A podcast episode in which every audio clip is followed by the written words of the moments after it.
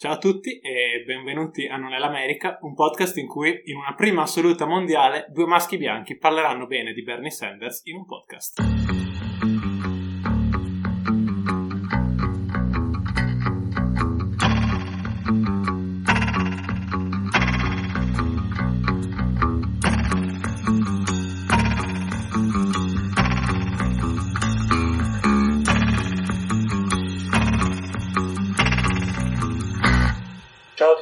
Questa settimana parleremo soprattutto di Bernie e del perché è stato negli ultimi anni una figura centrale nella politica statunitense. Fortunatamente ci sentiremo di dire. Tra l'altro una delle critiche che stiamo ricevendo è che parliamo spesso di robe terribili. A nostra discolpa gli Stati Uniti sono un paese terribile, di roba felice di cui parlare ce n'è poca, però Bernie è di sicuro stato negli ultimi anni un'isola felice, diciamo, per persone che hanno un'idea di società e di politica più progressiste. Prima di parlare di Bernie, però, abbiamo deciso di dare alcune noccioline su quello che è successo questa settimana negli Stati Uniti. Sì, abbiamo deciso di fare un po' una rubrica iniziale in cui parliamo di notizie varie che sono successe in settimana prima di concentrarci poi sul tema principale del giorno. Esatto. Io vi parlerò di tema lavoro, visto che questa settimana ha visto da un lato la Camera passare il cosiddetto PRO Act, una legge che è passata con il sostegno addirittura di cinque repubblicani e democratici compatti che espanderà i diritti dei lavoratori negli Stati Uniti, che negli ultimi decenni hanno avuto delle retrocessioni piuttosto importanti, ma che ha visto anche il meltdown di Amazon su Twitter e dei loro responsabili comunicazione e risorse umane ehm, in vista del, ehm, del voto che ci sarà nello stabilimento in Alabama, dove gli operai voteranno per ehm, la sindacalizzazione, per la costituzione di un sindacato. Hanno già votato in realtà perché le eh, elezioni si sono chiuse ieri 29 marzo. Il meltdown è stato dovuto al fatto che Amazon ha difeso strenuamente le proprie posizioni dicendo che è un luogo molto accogliente per i lavoratori, eh, quindi contro tutta quella propaganda di sinistra che li vuole come un luogo dove le persone vengono schiavizzate e sono costrette a fare pipì nelle bottiglie e la cacca nei sacchetti di plastica perché altrimenti non riescono a raggiungere la quota di produttività. E quello che è successo è che sono stati clamorosamente sputtanati da una serie di documenti pubblicati da The Intercept, tra gli altri, che mostrano come tutti i dirigenti siano tranquillamente a conoscenza e anzi promuovono il fatto che gli operai siano costretti a fare eh, i loro bisogni nelle bottiglie di plastica perché devono raggiungere la quota di produttività prestabilita. Ma ci sono anche comportamenti eh, rispetto a operai che svengono sul posto di lavoro perché le temperature dentro i magazzini possono essere molto alte e vengono subito dopo rimessi a fare lavori fisicamente pesanti c'è tutta una serie di scandali, sia all'interno dei magazzini che per chi fa le consegne con uh, i camion e i furgoni, che mostrano che la situazione non è esattamente idilliaca. No, per niente. Se c'è un posto in cui io non vorrei mai andare a lavorare è Amazon. L'altra cosa rilevante in politica interna è stata la legge passata in Georgia. Di voter suppression avevamo già parlato in uno dei primissimi episodi. In Georgia, come sapete, quest'anno è successo che i democratici, prima con Biden e poi con il prestigio al Senato, sono riusciti a battere i repubblicani di misura. Al Partito Repubblicano questa cosa ovviamente non va bene. E, um, hanno passato una legge estremamente restrittiva che, tra le altre cose, oltre a ostacolare sempre di più il diritto di voto delle persone, proibirà um, quella che è diventata una pratica comune, soprattutto nei um, quartieri dove votano le minoranze, dove si formano lunghe file per votare perché i seggi sono pochi e le persone che devono votare sono tante, che è quella del um, fornire assistenza a chi è in fila per diverse ore. E da adesso in poi la legge prevederà che se qualcuno verrà sorpreso a distribuire acqua o cibo o sedie per sedersi a chi è in fila, verrà arrestato sì, a questo dovrebbe rispondere il uh, cosiddetto For the People Act, di cui abbiamo parlato mi pare due settimane fa, che ovviamente, come il Pro Act sugli sforzi uh, di sindacalizzazione,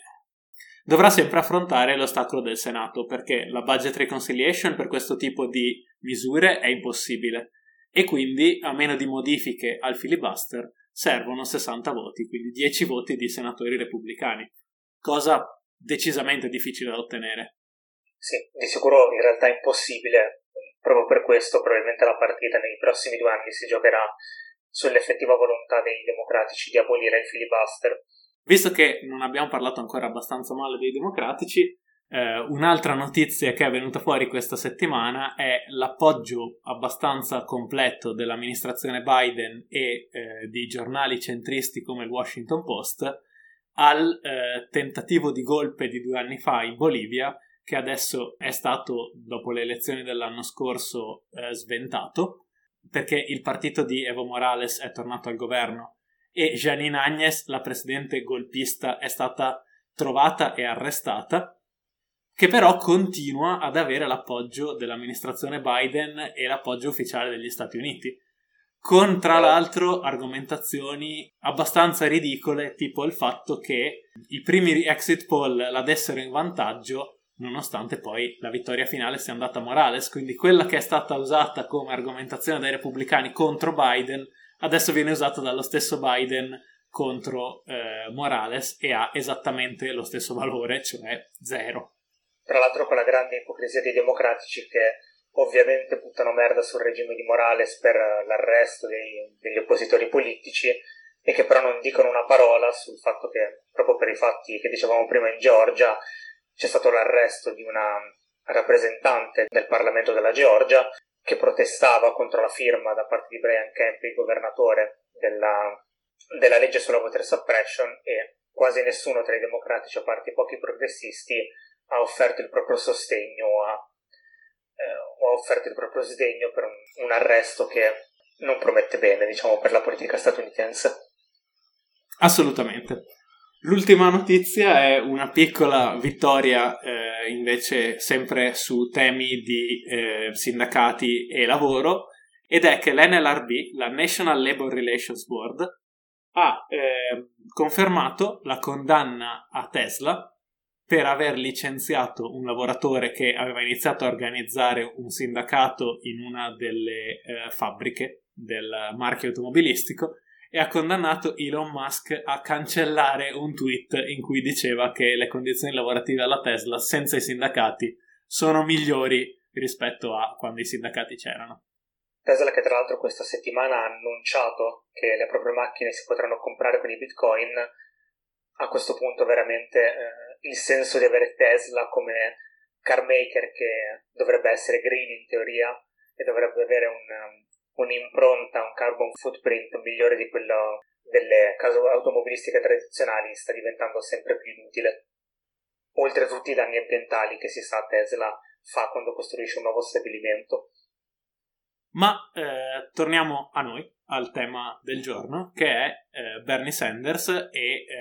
la campagna della sinistra per conquistare il Partito Democratico. Campagna che non ha avuto finora eh, grande successo, però come vedremo in realtà partiva da condizioni molto peggiori e ha fatto passi avanti abbastanza significativi. Perché in un paese eh, come gli Stati Uniti è sempre importante tenere conto dei processi storici e di come si è arrivati al punto in cui siamo oggi. E in questo caso eh, la storia inizia nel 1968, quando eh, siamo in piene proteste contro la guerra in Vietnam e il Partito Democratico in seguito al New Deal degli anni 30 è fermamente alleato con i sindacati e eh, Bobby Kennedy, il fratello dell'ex presidente eh, John,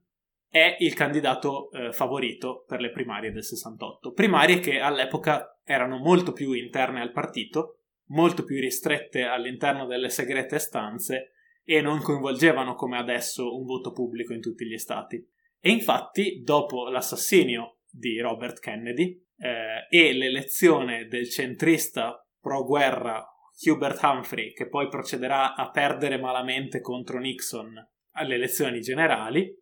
si avvia un processo di riforma delle primarie, che porta quindi alle primarie moderne come le conosciamo oggi negli Stati Uniti, con il voto popolare in tutti gli stati, e eh, nelle prime primarie moderne, quelle del 72, si afferma un candidato antiguerra, estremamente vicino agli ambienti della sinistra del partito e movimentista, che è George McGovern, che però purtroppo le prende assolutamente, prende una disfatta colossale da Nixon anche per la mancanza di appoggio da parte di svariati gruppi di interesse. E eh, questa sconfitta è un elemento fondante della visione politica di tanti democratici, tra cui Joe Biden, che viene eletto per la prima volta, mi pare proprio nel 72, e quindi porta a decenni di eh, timidezza assoluta nei confronti di quelle che sono viste come politiche socialiste o troppo di sinistra, porta alla rottura del legame con i sindacati e negli anni 90 con eh, l'ascesa di Clinton, di Bill Clinton, alla terza via e ai cosiddetti New Democrats che abbandonano ogni eh, rapporto con i movimenti eh, del lavoro e i sindacali e a fondamentalmente una sconfitta totale della sinistra sui piani economici eh, e a un scimmiottamento quasi della destra anche sui temi di sicurezza con per esempio il crime bill. Sì, di fatto questa frattura avviene nel momento in cui anche i movimenti sociali di sinistra o perdono la loro propulsione o completamente scompaiono. Tutti i movimenti che erano nati negli anni 50 ed erano poi fioriti negli anni 60, che erano quelli del movimento dei diritti civili, eh, movimenti eh, socialisti come le Black Panthers, ma anche come Weather Underground, un movimento simile alle Brigate Rosse che non ci immagineremo mai negli Stati Uniti, ma che testimonia un clima ehm, molto focoso in realtà nel paese in quegli anni, c'era il movimento ovviamente contro la guerra in Vietnam, tutti questi stanno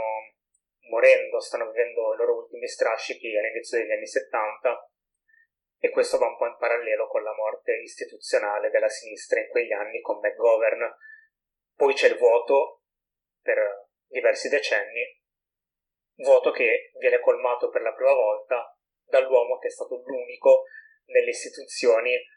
a difendere un po' quell'idea di società e di politica un po' diversa rispetto all'egemonia culturale dei vari Clinton, eh, Biden e anche Obama in un certo senso. Sì, eh, morte della sinistra che tra l'altro non è interamente per cause naturali, perché soprattutto negli anni 60 e 70 i movimenti sono stati, diciamo, aiutati a morire con un'ondata di omicidi politici che si è poi scoperto essere intimamente connessi all'FBI come per esempio la morte di eh, Martin Luther King, la morte di eh, Fred Hampton, uno dei leader delle Black Panthers. E come poi gran parte dei leader di questi movimenti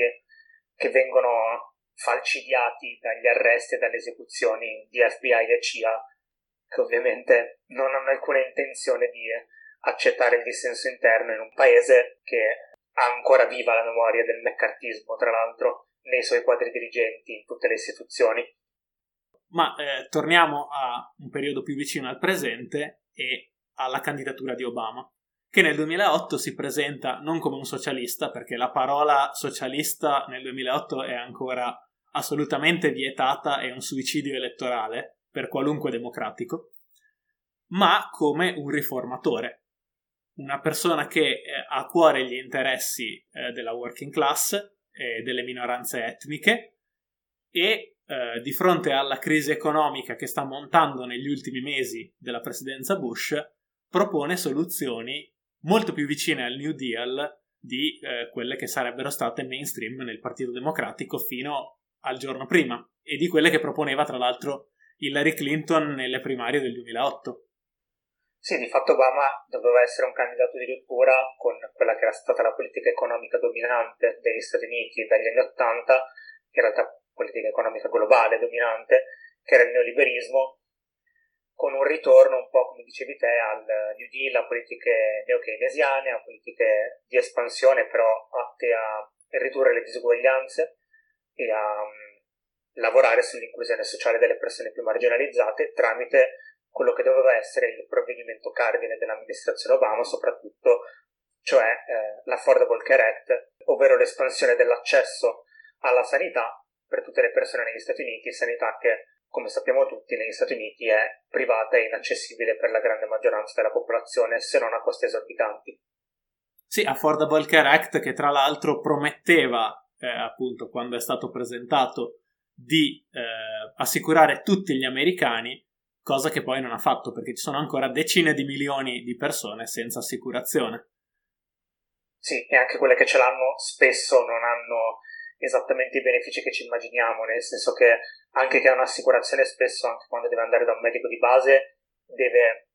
pagare quelli che vengono detti co-payments, quindi deve comunque sborsare dei soldi e molte procedure in realtà spesso non sono coperte o sono coperte solo parzialmente dalle assicurazioni di cui molti godono.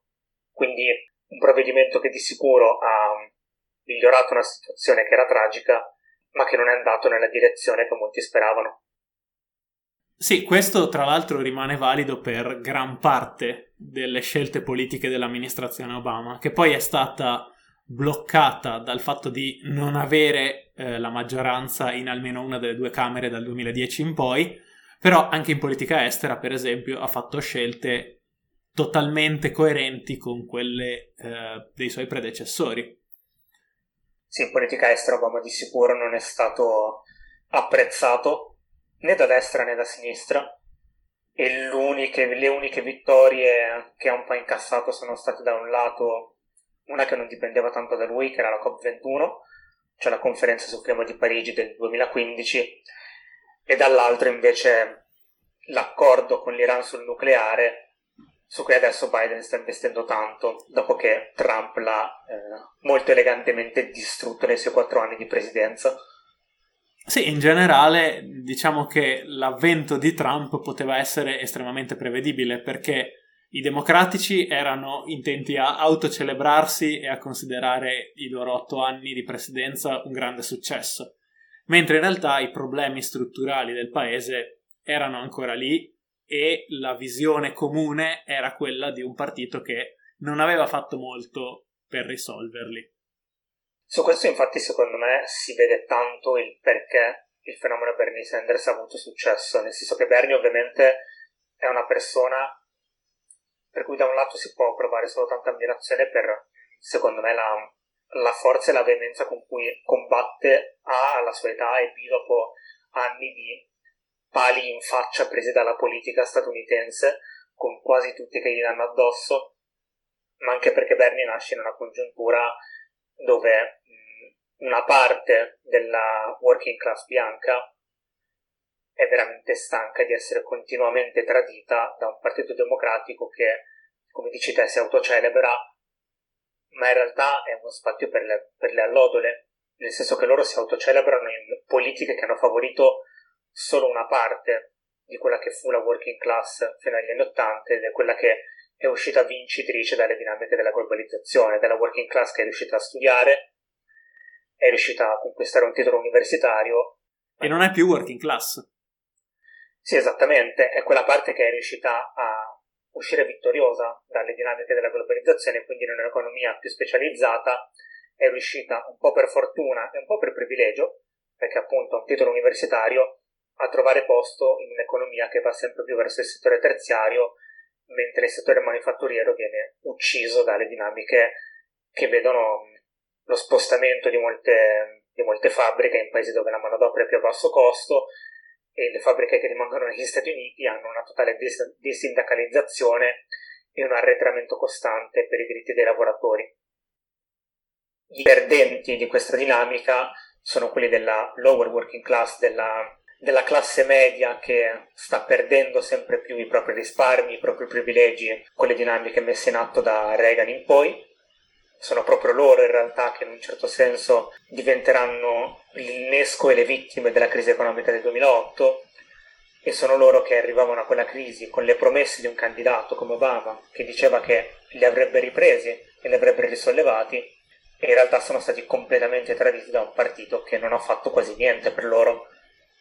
e Bernie ha interpretato quel disagio come Trump, ma da sinistra.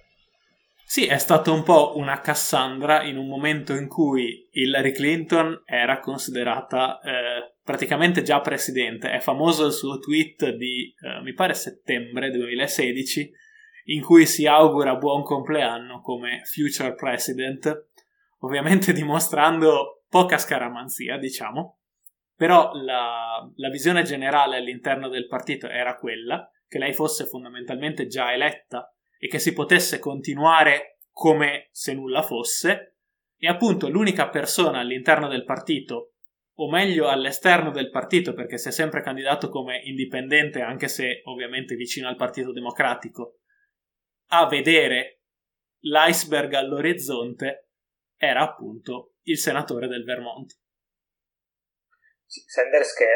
è stato ignorato in un partito dopo delle primarie in cui aveva preso non il 10% ma il 43%, vuol dire che c'era una fetta consistente di elettorato, probabilmente non solo democratico, che però aveva bisogno dell'inclusione di un candidato e di prospettive del genere all'interno della visione del partito. Bernie, che durante tutta la campagna di Clinton, così come è avvenuto come durante tutta la campagna di Biden, ha preso solo scoppole in faccia e attacchi frontali da parte del centro del Partito Democratico, che lo vede come una minaccia, continua a vederlo come una minaccia alla propria sopravvivenza. E di tutti i media, tra l'altro, perché tutti i media erano uniformemente contro Bernie Sanders, a parte alcuni giornali indipendenti e il mondo dei podcast, che è sorto abbastanza dalla campagna di Bernie del 2016, perché dalla campagna di Bernie del 2016 nasce per esempio Chapo Trap House e appunto da qui la battuta in apertura sul fatto che i podcast eh, supportassero Sanders e uh, è stato accusato anche di non avere nessuna presa sull'elettorato uh, delle minoranze, quindi latinoamericano e afroamericano, cosa che poi si è smentita nel 2020, ma che ha continuato a essere un attacco persistente, che appunto il suo elettorato fosse solo bianco. Uh... Sì, che fosse un elettorato monodimensionale, nel senso che mh, mm, sui latinos Bernie ha completamente stracciato gli altri avversari tant'è che le primarie in Nevada le ha vinte grazie proprio a un 51% mi pare. No, scusa, tant'è che le primarie in, tant'è che le primarie in Nevada le ha vinte proprio grazie all'elettorato latino. Sull'elettorato, sull'elettorato afroamericano la questione è un po' più complessa perché in realtà parte dell'elettorato afroamericano è più moderato. E soprattutto l'elettorato afroamericano, soprattutto negli stati del sud come la South Carolina, che è stata decisiva nelle primarie 2020, è molto più influenzato da figure eh, vicine alla comunità come Jim Clyburn, il deputato del South Carolina che eh, con il suo endorsement a Joe Biden poco prima delle primarie ha spostato una fetta significativa del voto. Essendo una figura molto importante all'interno di una comunità molto legata e molto vicina anche ai suoi rappresentanti, e il fatto che eh, Bernie non avesse nessun appoggio all'interno del partito ha pesato. Sì, poi in realtà Bernie tra i giovani afroamericani stravinceva rispetto a Biden, era l'unica demografia in cui batteva gli altri candidati, ma era il sintomo del fatto che lui sta interpretando delle richieste politiche che avanzeranno molto fortemente probabilmente nei, nei prossimi anni ed è una cosa che invece i democratici continuano a ignorare largamente. Tra l'altro il successo di Sanders è anche più importante vista la differenza enorme di mezzi, eh, anche economici, che aveva a disposizione, perché nel 2016 rispetto alla campagna di Hillary Clinton eh, le sue casse per spot, attività elettorali, eccetera, erano ridicole. E anche nel 2020 le eh, grandi donazioni fatte a candidati come Biden, come Elizabeth Warren, come Kamala Harris, sono state ordini di grandezza superiori a quelle a Bernie Sanders, che ha impostato una campagna dal basso, quindi su donazioni piccole da parte degli elettori, su lavoro di volontariato con migliaia di persone che andavano a bussare alle porte delle persone senza grandi spot televisivi, senza grande presenza online, una campagna molto più tradizionale dopo che i democratici avevano quasi abbandonato questa modalità eh, di politica. Modalità che tra l'altro ha visto dei successi locali in questi anni, perché da un lato se Beto O'Rourke è riuscito a essere competitivo nel 2018 durante le midterm, non è stato per l'essere una figura carismatica in qualche maniera speciale, ma perché ha puntato su una campagna di questo tipo e allo stesso modo Stacey Abrams ha conquistato da sola praticamente la Georgia per i democratici, costruendo un esercito di volontari e portando e trascinando la gente a votare ai seggi. Sì, le cosiddette retail politics in cui si incontrano le persone, si stringono mani, si baciano bebè, eh, che sembravano molto eh, anni 50, soprattutto dopo che Obama aveva vinto con una campagna quasi interamente impostata sul digitale,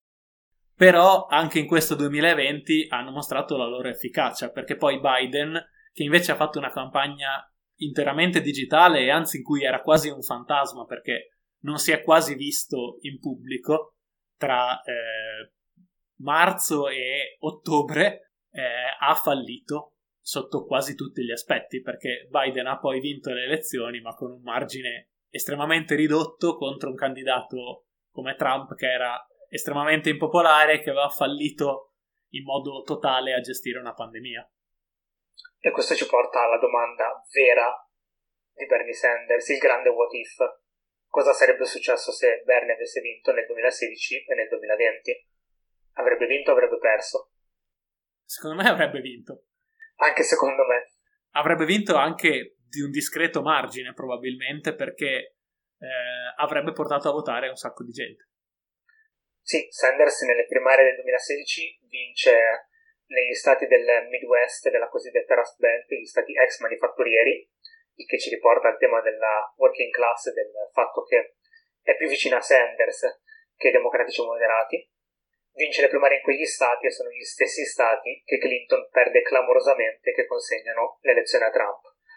Clinton perde per tipo 70.000 voti combinati. E soprattutto Bernie Sanders è completamente immune a tutte le critiche che i repubblicani hanno fatto a Biden e a Hillary Clinton e che hanno funzionato contro Biden e Hillary Clinton perché mentre alle accuse di essere radicale, socialista, di volere un Green New Deal, di voler abolire la polizia, Biden ha sempre risposto negando tutte queste cose e quindi limitando un po' le sue promesse in campagna elettorale, mostrandosi timido e centrista, e la stessa cosa ha fatto Hillary Clinton. Sanders non ha nessun problema a prendersi la responsabilità delle sue promesse e difenderle sul merito promesse che poi sono estremamente popolari sia con l'elettorato democratico che con l'elettorato repubblicano. Esattamente. L'accusa di essere un socialista per Biden è un attacco che funziona perché è costretto a difendersi, mentre Bernie Sanders ha sempre portato eh, al petto come una medaglia eh, l'appellativo di socialista. Quindi è impossibile dire sei socialista, perché la risposta non sarebbe no, guarda, non sono socialista e 10 minuti di spiegazione. La risposta è sì, e credo che sia una cosa buona. È letteralmente il meme chat DS. sì. Bernie è un po' un candidato atipico in una politica statunitense che in realtà sta andando in un'altra direzione, che è quella di diventare sempre più elitaria. La politica statunitense si fa con i soldi, come sappiamo, e si fa con i soldi perché alcune sentenze aberranti della Corte Suprema cioè Buckley Viva Leo del 1976 e Citizens United MIFEC del 2010 hanno stabilito quei principi orribili ma centrali per il finanziamento delle campagne elettorali che sono il primo money equal speech, cioè che le spese in campagna elettorale sono equiparabili al diritto di parola, alla libertà di parola e quindi protette dal primo emendamento e quindi non può essere posto limite alle spese in campagna elettorale e alle donazioni da parte di individui, mentre la seconda sentenza, eh, stabilendo il principio corporations are people, dice che anche le corporations come Amazon hanno lo stesso diritto degli individui di spendere quanto vogliono in campagna elettorale. Questo ovviamente ha fatto sì che gente come Bloomberg, il multimiliardario, spendesse 500 milioni di dollari in due mesi nelle primarie democratiche del 2020 ed è una cosa che di fatto sancisce che Jeff Bezos e un um, lavoratore dell'Iowa hanno lo stesso diritto di comprare le elezioni negli Stati Uniti. Sì, questa cosa ha effetti più profondi rispetto a dare un vantaggio ai democratici o dare un vantaggio ai repubblicani. Perché, tipo, nel 2020 eh, gran parte delle donazioni da parte delle corporations sono andate anche a, senatori, a candidati senatori democratici. Eh, quindi non è una questione di politica di partito, ma una questione di quali opinioni sono poi rappresentate nello spazio pubblico. Perché ricordiamo che le corporazioni hanno già in gran parte il controllo dei media, perché essendo soggetti media a logiche di mercato, devono rispondere, quando non direttamente alla propria eh, proprietà, a chi compra gli spazi pubblicitari. E questo fa sì che una buona parte dei candidati che compongano le fila della Camera e del Senato siano persone nel cosiddetto payroll, cioè nel libro paga delle case farmaceutiche o delle eh, compagnie petrolifere, che pagano questi candidati per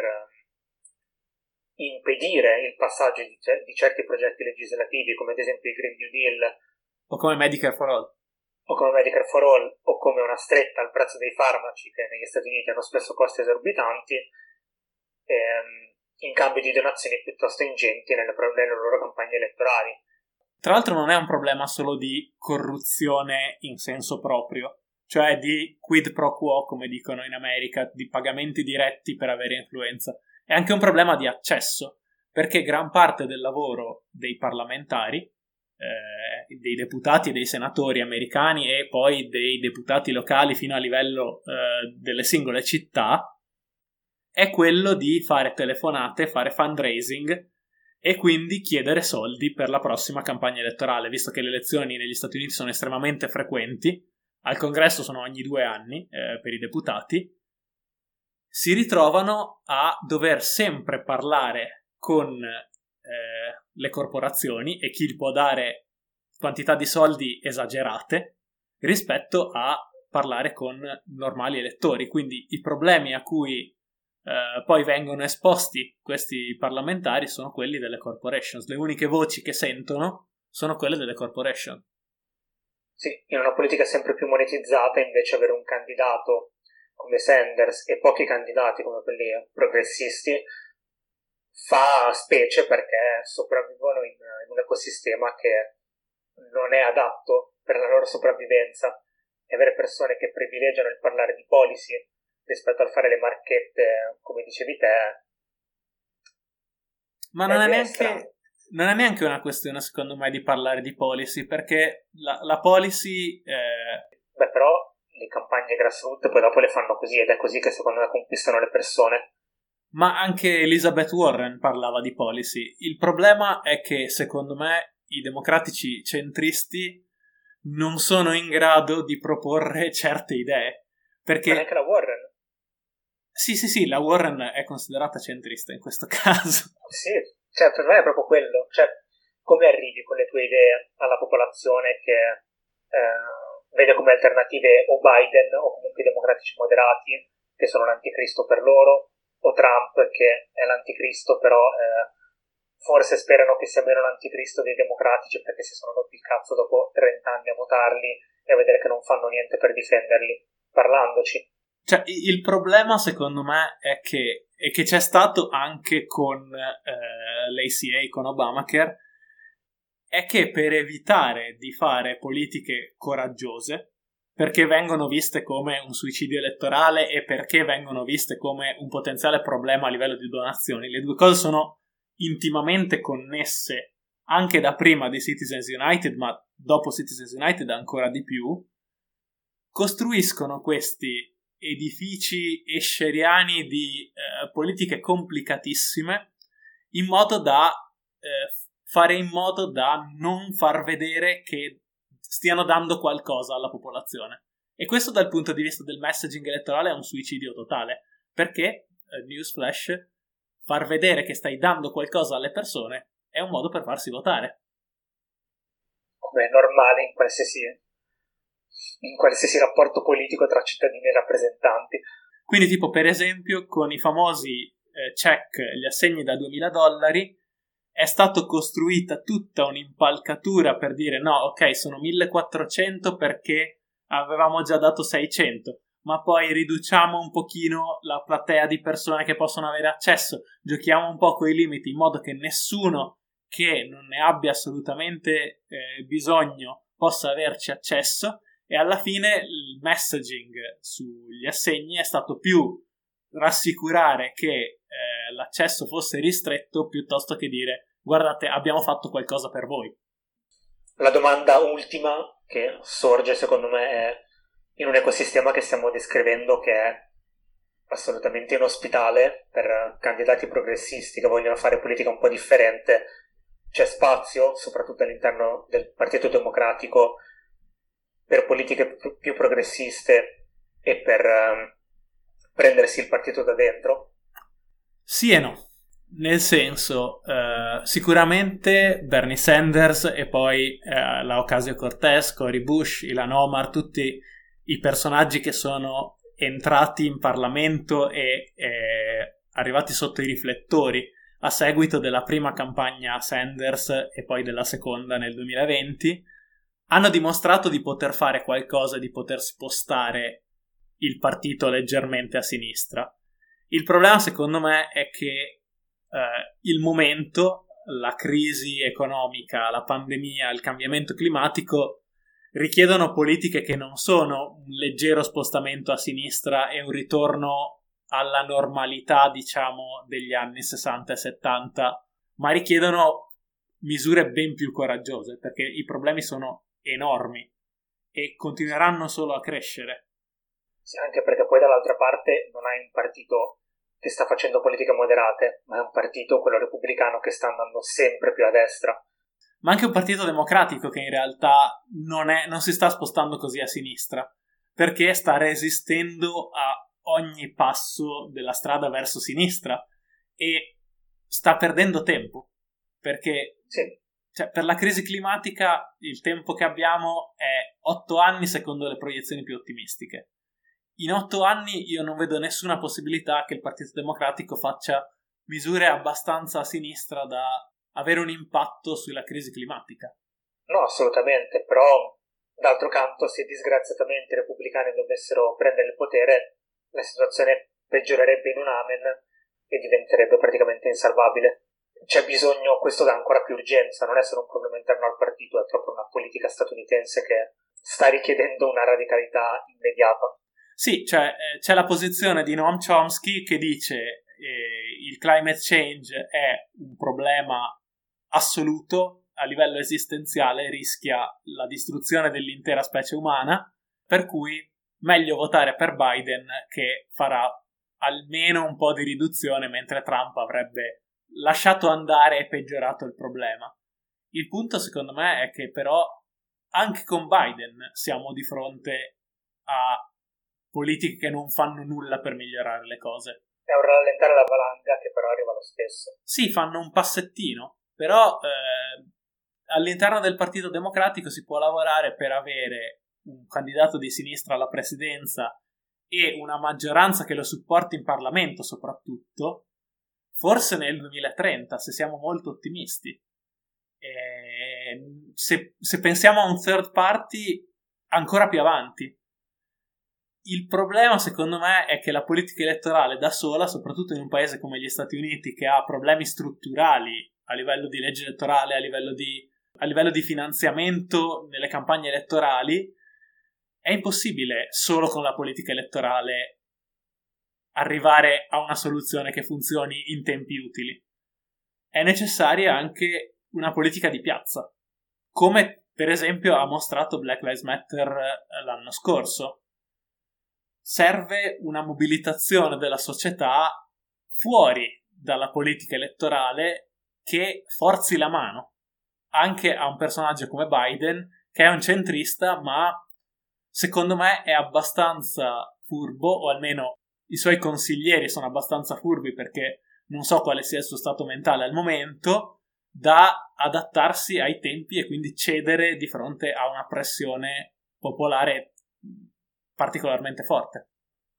Quindi ce la giochiamo nelle piazze anche nei prossimi anni e di fatto in realtà è anche un po' questa la strategia della sinistra. Bernie l'ha sempre detto che la sua strategia nel caso fosse diventato presidente sarebbe stata questa, creare movimento dal basso per forzare le scelte della politica nell'alto. Sì, secondo me Bernie ha dato una possibilità, ha dato a un sacco di persone, a milioni di persone, l'idea che ci possa essere qualcosa di diverso un altro mondo è possibile, come dicevamo nel 2001 al G8 e durante il movimento No Global. Diciamo che in vent'anni non abbiamo fatto molti progressi, però eh, la speranza è un po' l'ultima a morire. Assolutamente. Su questa nota stavolta positiva vi lasciamo e ci diamo appuntamento a martedì prossimo. Ciao a tutti. Ciao.